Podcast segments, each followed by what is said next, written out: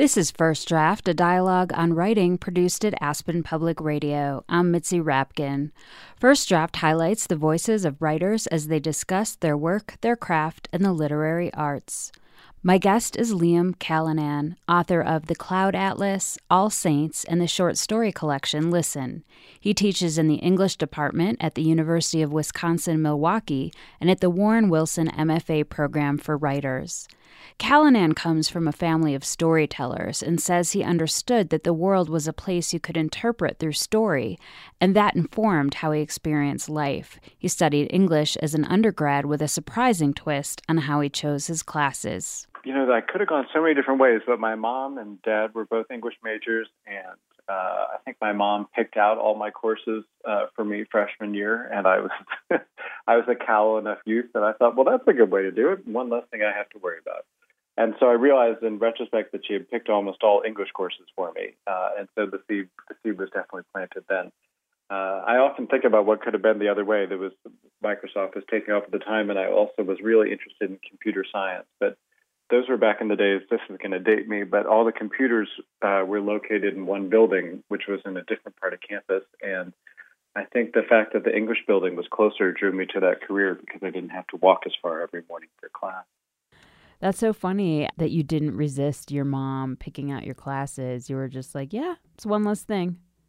Yeah, that, it, I when I think back now, it's like, wow, that was. I mean, I I definitely you know rebelled in my own sort of uh, nerdy A student way. So that you know when I when I started to when I when I the next year or the year after that when I picked my own classes, I not only didn't pick as many English classes, but I went as far as I could in the other direction, and I took Swahili uh, for a number of semesters because I thought, well, this is something that no one in my family has ever studied before, and so.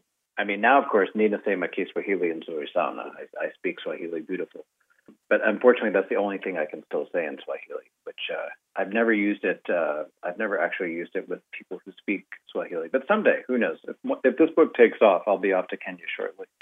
Was there anything you learned in taking Swahili about the English language that made you look at writing or using words in a different way?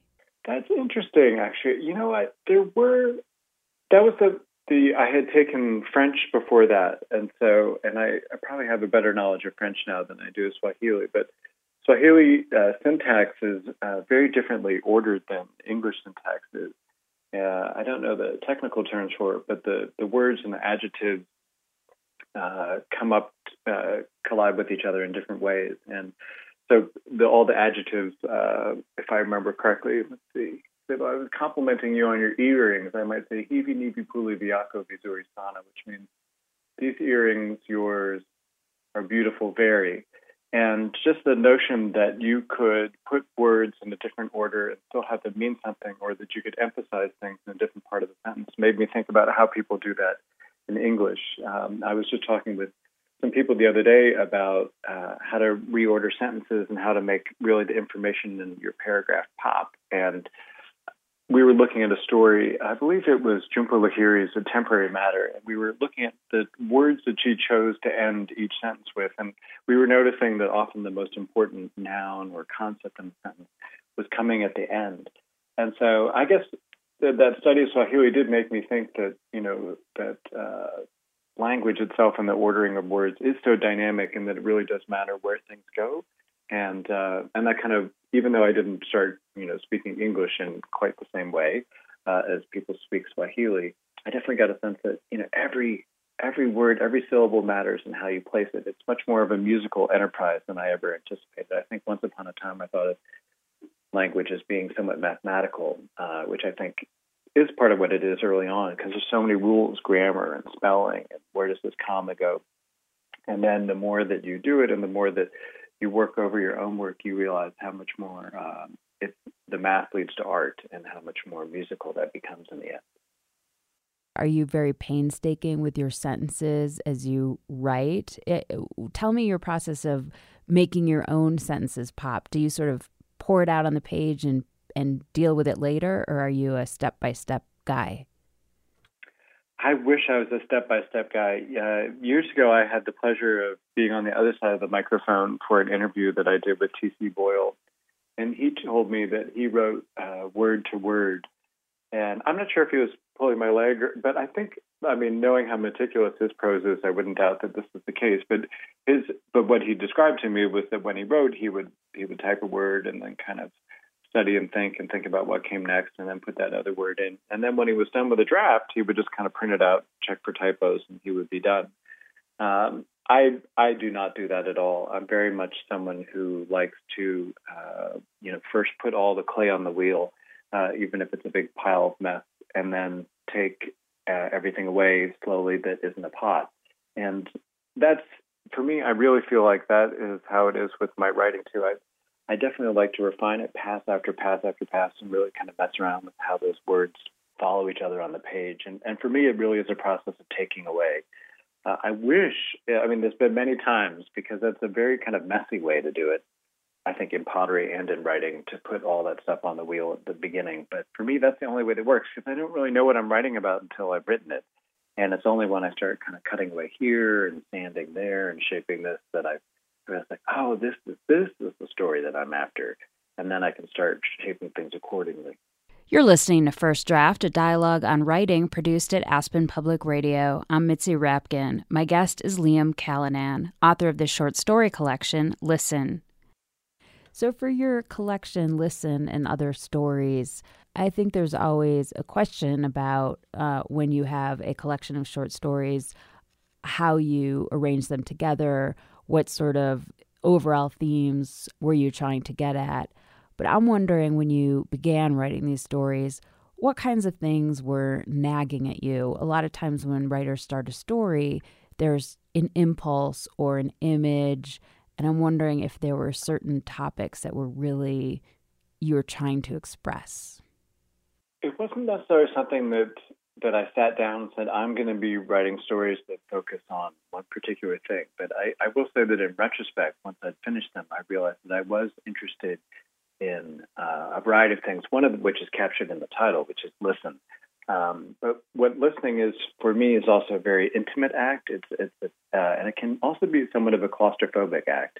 And in many of these stories, I've realized, and other people have told me that the characters are kind of trapped in these confined spaces, and um, whether that's psychological or in many cases those spaces are physical. Uh, but they're also trapped in these relationships where they're they're really within this very close listening distance of each other but it's also a distance uh, that's not very far apart.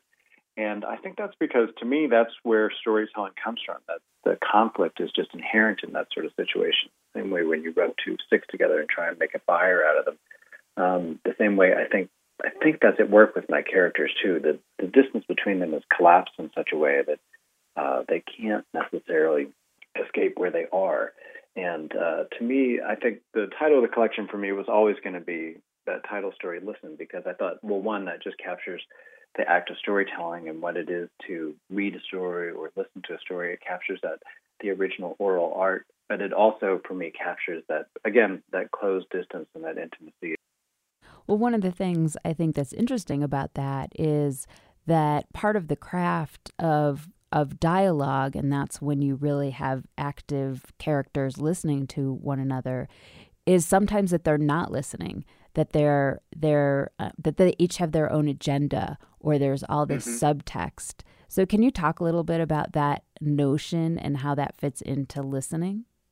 That's really interesting. I, I think that we do that all the time, and I, I kind of marvel at people who don't do that. And so some people call it daydreaming, but I think that uh, it's certainly something that I notice myself doing all the time. Uh, and I hope my my students who are listening right now are, don't think that I'm doing this when I'm sitting in class listening to them, of course, because I'm listening to every single word. But I think we all have a competing narrative in our head. There's not just the sensory input that's coming in, but then there's also the additional kind of I think of it as a color commentator, play by play in our own head that's kind of commenting on everything that comes in as well. And I think you're right. In this collection, that frequently when characters are speaking to one another, uh, the characters are both taking in what they hear, processing it, but then putting it back in a different way and kind of transmitting that information to each other in such a way that makes sense to them. But in short, in short, they're kind of doing their own storytelling on the fly. They're taking in this information and then they're sending it back as though there's a different kind of story. And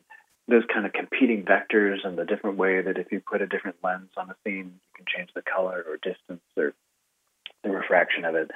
That does that answer your question? I feel like that that is actually at the heart of what's going on here. The kind of the inability to listen as well as the accurate listening. Yeah, it does. And and that's what's so sort of amazing about writing and just human behavior is that somehow we still move from A to Z in a conversation or in a short story, even though we're not entirely listening. Right. And I wonder, I always wonder how that's even possible. multitasking seems like an amazing thing for my computer to do, and even more amazing for me to do. And I think that it's, you know, it's honestly one of the challenges of writing, isn't it? That when you're sitting down to write, it really helps to be absolutely focused on the task at hand. But there's so few other tasks in life that we devote that sort of single minded attention to. And what we're trying to recreate on the page is some sort of reflection of real life, which is busy and complicated and has all these different competing influences and consciousnesses. But to actually produce the writing, I find takes a singular amount of. You need to tune out a lot of things. I, you know, for example, when I write, I can't have uh, music going that has words uh, because then I just get lost in the words. I'm like, wow, I can't believe this song rhymes. That's a, what a terrible decision that was. Or, you know, I can't believe is that a, is that a semicolon? If I saw that written out, and then I'm lost. Then I'm I'm completely anchored in the song. Uh, some days I can't even do music at all, uh, and I I can't I can't have anything in the background. But I when I do listen, I can't have a competing narrative. Well, I think your sensibility it's very hard to explain. I mean, it's so it's very delightful. A lot of short stories are just very realist, but uh, your to me your stories have this element of fantasy or just take what would be normal everyday life and just push it one notch above. I'm just wondering if that makes sense to you and just your sensibility of the world. Oh, I love that. Mm-hmm. Actually, mm-hmm. I I I'm going to write that down. I that's uh I think that that is a really helpful skeleton key for me for looking at my own work. I would um I would agree with that to the sense that that's definitely if perhaps not an explicit goal of mine, definitely an implicit one, which is to me, stories are a chance to escape. And I like the idea of being able to uh, improve on life a little bit. I mean, when I and kind of and open up and look for that sense of play and that ability to do something a little bit different on the page than perhaps real life is limiting ourselves to. You know, real life is messy and it doesn't have the proper arc a lot of times, and characters are forever not doing what they really should be doing, uh, and things are not arranging themselves in a nice causal order. And so, I love on the page to kind of take that messiness and then and not only reinsert some order into it, but also some fun when I, I my second novel uh, is called All Saints, and it features a co-ed Catholic high school, which I went to an all boys Catholic high school. So when I knew I was going to write a book that was set in a high school, the first thing I did was like, well, let's bring in some girls, like let's make it co-ed. And then I moved it down to the beach in Southern California. My my high school was in um, in the middle of Los Angeles, and so that just to me was kind of makes explicit that notion of like, well, I can I can make things more fun on the page. And I think in this collection too. That is actually what I'm after a lot of times. Just and not just more fun, but uh, I like the sense of play in the sense the the sense of the word play, which means like a little give, um, that it's not fixed in a particular place and time. Uh, and you know, I think for other authors that the term might be ambiguity. But for me, it's a little bit more expansive than that. Um, because there is somehow a little smile there. So I'm I'm glad you used that word delightful earlier on. I mean, not all the things that happen in these stories is delightful. But I hope that there's like a little bit of kind of a pleasurable charge that people get from realizing like, oh wait, this isn't real life. This is actually a creative life. I'm I'm happy for people to recognize the artifice of these stories because I think part of the pleasure in reading stories is is recognizing the artificialness of them, uh, recognizing them as an art object, not just.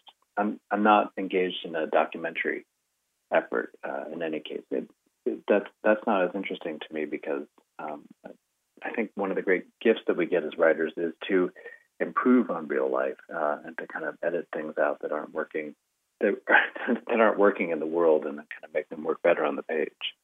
You're listening to First Draft, a dialogue on writing produced at Aspen Public Radio. I'm Mitzi Rapkin. My guest is Liam Callanan, author of the short story collection Listen. Yeah, I think there's a good example of this just in your first story, Swimmers, where there are two sisters, Esther and Bunny, and they're twins. And their town, they have to leave the town because it's being filled in by by water. It's basically becoming a reservoir, and everything underneath is going to be covered. So everyone has to move out of their house. And w- we start with this retrospective narrator. Esther is a very old woman, and this is who knows, maybe 50, 60 years later, they're going to empty the reservoir and her town is going to be sort of revealed under the water. And then it goes into this story of her past as it was filling in it's almost magical. It's it's real, like you can envision this happening, but there's a magical element to it when it was being filled in and she was with her sister and a boy they both loved, canoeing around as the house filled up as the town just got filled up with water and some incidents that happened. Basically, she ended up losing both her sister and her boyfriend to the water. Can you just talk about the genesis of this story and the writing process? That story is a really strange one for me because it took much, much longer than I thought it would. Once, uh, once I had the idea, I thought, "Oh, this is such a great story. It's just going to come flowing out." Um, and in fact, it did. But then it, I had to kind of dig deeper in to actually find where the story was. the The genesis of the story is my my uh, mom grew up in central, west central Massachusetts, and there's a large reservoir there called the Quabbin uh, which, when it was put in, they flooded several towns to uh, accomplish this. And so I just, and then of course there were rumors that not everyone had left the little towns. And so I thought, well, this this is an amazing notion story, and this is, you know, this is where stories are found. Like it, it's, it was kind of a metaphor for a story in the sense that all these things were trapped in the depths, and the deeper you went, the more stories there were. But um, and so I kind of built this frame story. I had a I, I think it was like three or four frames by the end of it. I, I had this great idea for kind of a nesting doll story, and I had to keep breaking off those frames until I got just to the middle of, of that story uh, to this kind of exploring in the town. And what to me, one of the things, even though that story does end, as you you know pointed out, in a really heartbreaking way for the losses that she suffers. There's, uh, to me, one of the things I enjoyed most about it was going and exploring that town with those two uh, with those three characters, there's this notion of kind of quietly sliding around um, for many summers, or, or actually not for many, for about two or three summers when I was in college, I worked at a junior high uh, summer school at uh, Wellesley College in another part of Massachusetts. And the campus had a big lake uh, in the middle of it. And we weren't really, the staff wasn't really allowed to go off campus uh, when we had our time off. At least you weren't allowed if you didn't have a car. And so the only place literally to kind of escape everything was to go for a swim. And I would swim out to the middle of this lake and tread water, um, just kind of by myself. And I was just kind of so struck that kind of be trapped there between the sky and the water and to float there and imagine, you know, what sort of, uh, you know, what, what else was swimming around in the lake with me and what might be beneath the water. And that just kind of got me to think like, there's there's a certain sort of sensory deprivation tank quality that comes to any sort of water, I would argue, and uh, I think that's kind of at work in that in that story there, and trying to find those characters and and what their story was. I that story was one that began for me with the notion of this much older woman looking back on something that happened, and I wasn't entirely clear what had happened until the story started unfolding. I just knew that the character herself also wasn't entirely sure what had happened, and so that that made it a particular challenge to try and solve. I, I wrote down, you know, I take notes when I was reading, and I write down random things that come to me, and uh, it, sometimes it can be from one story, but I wrote down end of life. So I'm thinking that, you know, some of these stories were either people looking back at the end of their lives, like her, or people who had lost a life, like in The Bear Hunter, the main character who lost his brother. Is that a particular time or is death something that you think about a lot?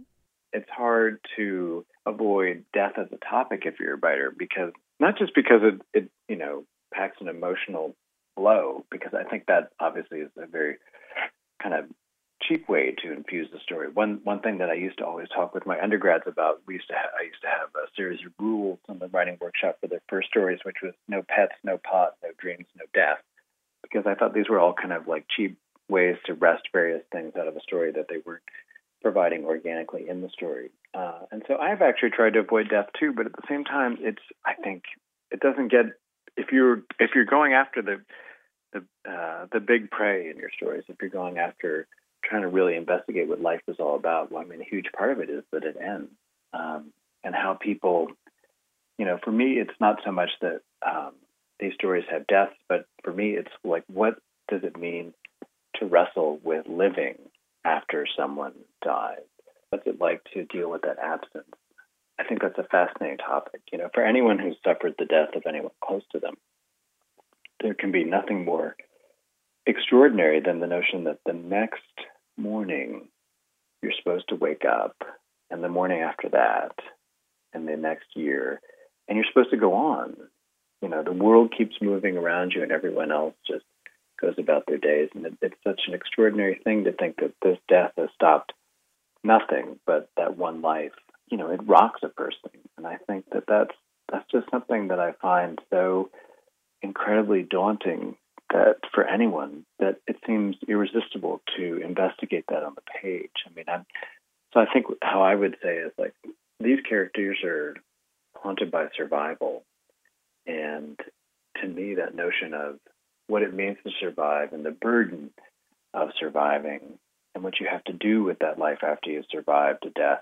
I, I think that's just such a harrowing, harrowing thing. You know, I want to say it's heroic, but for a lot of these characters, it's not heroic. And you know, for people in real life, it's daily life is not always heroic either. Um, it just feels like it. Well, um, sometimes when people die, there's something that remains of them. And that's um, what's really striking to me about the title story of your book, Listen. This is told from the point of view of a, a boy, and his he's talking about his father. And his father has a tape deck, and he tapes sounds and sells them to Hollywood. And one of the things he specializes in is screams. So he goes and he tapes people screaming and he claims to his son like I can tell if someone's screaming if they're wearing a hat or if they're not wearing a hat. And his mother has passed away when he was young and he sort of slowly discovers that they fell in love as when she came in to scream for her father. So can you talk about this story, how you came up with this concept, and sort of the the sound that remains from people. This story, uh, I had heard the, I had heard a story on uh, National Public Radio years back about um, how Foley artists or sound artists uh, kind of had an inside joke about a particular scream. I, I believe that scream was called the Wilhelm.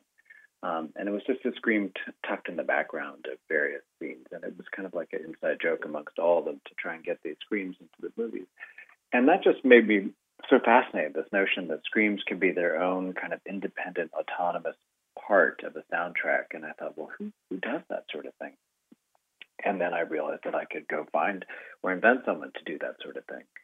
And so once I had this character who was um, recording screams. Uh, although, as he points out in the story, he never records them live, so he just uses actors, or in his case, he actually likes what he calls civilians, people who aren't necessarily practiced at screaming, but will scream on command for him because that, he finds that more authentic. And he collects these and then he rents them out to the movies. And um, at the end of his life, his son is now investigating this, and they they they come across, or the son comes across this extraordinary scream, which is just terrible and wrong and really strange and weird. And it turns out to be a scream of the mother that he never knew. And so that sort of becomes kind of an exploration of how, how did that come to pass. And I, I thought, what a strange, strange way to live, you know, to kind of grow up uh, as a child, single child of a, uh, of a single dad. Uh, and to have the only other presence in your house be this notion of, um, you know, this mother who kind of lives on in the scream, and not and not like in a in a haranguing way, but like just kind of a very odd, off kilter way. And I thought, like, that's just an odd way to live. And I I realized that that story for me was allowed me to really pay attention to sound. Uh, and I do, I love radio. So I'm happy to be on the radio right now, but I just, to me, there can be nothing more intimate than that kind of notion of uh, listening to someone without the words there on the page. To, to, me, which is what I mean, radio is always such a, I feel like the most intimate broadcast medium because it, it really is just you and the radio and you're listening and you're forming the pictures of what's going on in your head and the person on the other end of the mic is trying very hard to make you look at a scene or see a scene but without actually seeing it and that to me is what this these characters are trying to do in this story, which is to try and bring someone to life. Uh, in this case, the, the mother, um, who's not there and just trying to do through the medium of sound. And not only that, but a very strange sound, which is this one particular scream. And uh, once I started, I could, you know, I could have written that all day long because I just, I just find it endlessly fascinating, and it, it still is.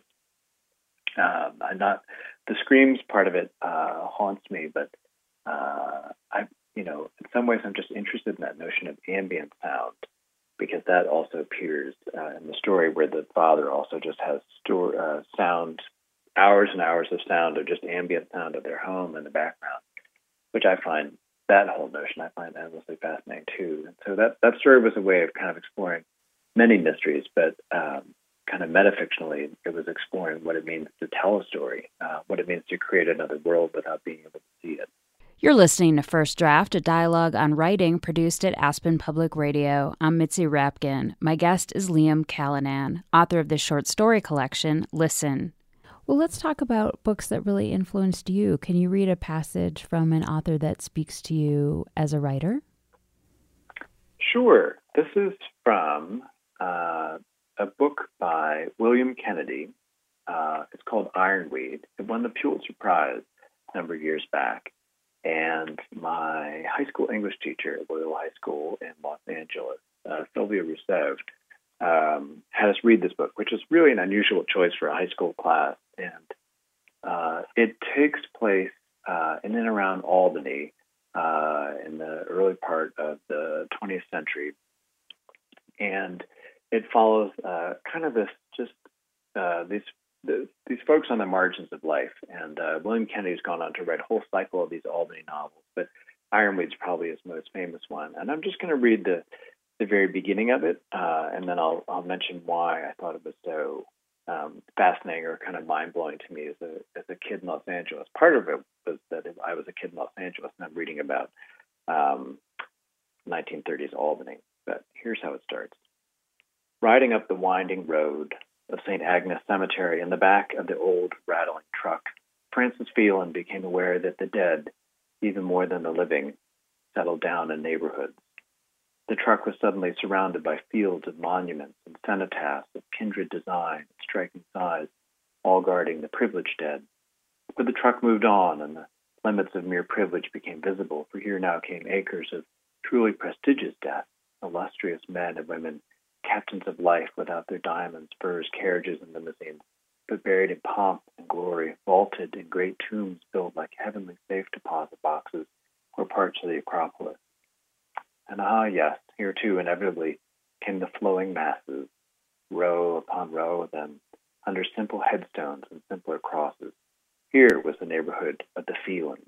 Francis's mother twitched nervously in her grave as the truck carried him nearer to her and Francis's father lit his pipe, smiled at his wife's discomfort, and looked out from his own bit of sod to catch a glimpse of how much his son had changed since the train accident. So what I found so amazing about this is that there's a guy, uh, Francis, who is just gotten a little pickup work to uh, do some digging out in the cemetery, and he rolls out there and realizes that his, he's going to be in a part of the cemetery where his parents are buried. And then Kennedy cuts to those parents without so much as a blink, cuts to those parents in their grave and shows them active. You know, the father smoking a, a pipe, and um, the mother, as we'll find out in the next paragraph, is weaving roots of grasses into little crosses. And I just thought this was amazing. I said, well, you can't do that. I mean, they're dead. They're not actually doing that down there. And then when I saw an author actually do that, again, without any sort of apology or explanation, like he was just kind of going to move in and out of the ground and in and out of reality and unreality. But this fiction can do more than I thought. Fiction is not just about kind of saying you know beginning, middle, and end. Fiction is actually exploring the permeability of reality, uh, and and it's a beautiful, beautiful book. But it's also a really strange book, and that that kind of attracted me ever since. But kind of whatever you can do to erase the boundaries between what's real and unreal seems to me a very tempting prospect. How about something you wrote? Can you share something that was tricky to write or took a while or changed a lot from the first draft? So I'm going to read um, for the first paragraph of uh, the title story. Listen. My father spent a good portion of his career with a tape deck slung over his shoulder, a slender, stubby microphone nosing into his pocket like a dog looking for a treat. Walking along, driving along, there was no telling when he would stop, look up, not at anything turn the microphone on and press record. Horns, airplanes, footsteps, tires beating through wet leaves, the breathing of someone hiking in snow, trombone lessons from a block away, a hot air balloon when the flame is first lit, and voices. One, two, male, female, three in a street corner, twenty in a small room, hundreds in a theater, and crying and laughing and cursing and shouting and screams. My father was really good at screams. So this was this was a difficult story to write in the sense that uh, I I did my father is uh, not good at screams and uh, he's not a sound artist he's a lawyer uh, uh, as I said earlier storyteller but this was something I had no knowledge of and so I had to do some research into it and I also the trickiest thing for me was that this story was so much about sound and all I had to work with was this two dimensional surface just you know paper and ink. And so um, several times over the course of the story, I real I have to actually describe the sounds that the narrator of the story is hearing, and uh, and that was a particular challenge. And I I realized I kind of uh, gave up on the notion of getting it perfect, and just realized like I don't have to describe it so everybody can understand it. I just have to describe these sounds in a way that the narrator can understand it, and then the reader can understand what the reader, what the narrator understands. Not to sound too confusing about it, but I think I was able. I wasn't looking for a universal sound, is what I came up with, but I was looking for a very kind of individual, personal sound. All right. So where do you write? I write everywhere. so um, right now, I write in a little office that I have hidden away. Um, but I often write at uh, honestly, I often write at Panera because I like having people around. I like the free coffee or free refills that come with the coffee. Uh, and I also like the notion, or I worry that someone's going to steal my laptop if I get up and go to the bathroom. So I never get up. And uh, that turns out to be the most important rule of, of writing that I've yet encountered, which is to just stay in your chair. Uh, and so that that's where I usually get my my most most of my work done on days when it's too noisier, I really have to kind of focus and do something else, and I just go into a quiet, dark room and see how long I last. And you can get up in a dark room, and no one's going to steal your laptop. But even at the nicer Paneras, that's a danger. I feel. And what do you do, or where do you go to get away from writing? Uh, I go for runs. I'm a I'm a terrible I would say a terrible runner, but I'm uh, I'm not I'm not I'm no speed demon, but um, I like to lace up my shoes and just go out on the trail. I'm blessed to live in Milwaukee and I live really close to the lake, and there's something so cleansing about seeing that lake. It's like a big control delete for the soul. That's great because when you're running, you can't write. I know some people say, you know, they can put together paragraphs or start telling themselves stories when they write, or they can work things out. But for me, when I when I run, I'm actually not really thinking about anything other than one foot in front of the other um, how much farther do I have to go? How far have I been? And that's such a relief not to have all those voices kind of churning on in my head. There's only one voice which is saying, "Keep going, keep going," uh, and that's that turns out to be very relaxing. And who do you show your work to first to get feedback? I have some trusted writer friends. Uh, I, I, it's, it's almost I feel like not to put this, uh, and each of them for me has a different strength, and so I know, you know, from one person I'm going to get a really kind of sharp elbowed read, and from another person, I'm going to get a more supportive read that's going to focus on character, and another person focusing on plot. And so um, I kind of feel like I have this amazing bullpen of friends who know what they're doing and have been there before, and uh, and so I, I definitely show it to them. How have you dealt with rejection? I don't know that I have dealt with rejection, not because I haven't been rejected, but I, uh, just because I feel like it's so fresh every time that it happens. I, I would think like by by this point in my career, I'd be like, oh right, that happens all the time, um, and it does happen all the time, but it doesn't it doesn't quite. Um, the the sting is always the same. I think no matter if you've written, you know, a dozen books or one book or none. Uh, and so dealing with it, I think I, you know, again, that's just a place where I have to get back into my running shoes and do something physical and some exercise, um, and then get down and start typing again. That's the the best advice I ever got about rejection was, well, then just put another stamp on the envelope and send it out again. Uh, and so these that's that's my when I if something doesn't get taken nowadays, what I'll do is I just first thing I do is I um, take it, send it back out, and then I go back out for a run myself.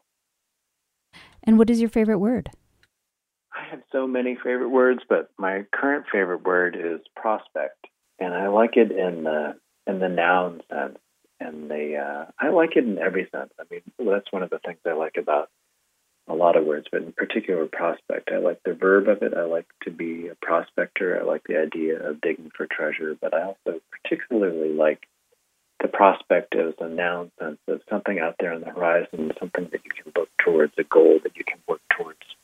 You've been listening to First Draft, a dialogue on writing produced at Aspen Public Radio. My guest was Liam Callanan, author of the short story collection Listen. You can follow First Draft on Facebook. Just look for First Draft, a dialogue on writing, and click like, and on Twitter at First Draft APR. You can email me at firstdraftwriters at gmail.com. I'm Mitzi Rapkin. Thanks for listening.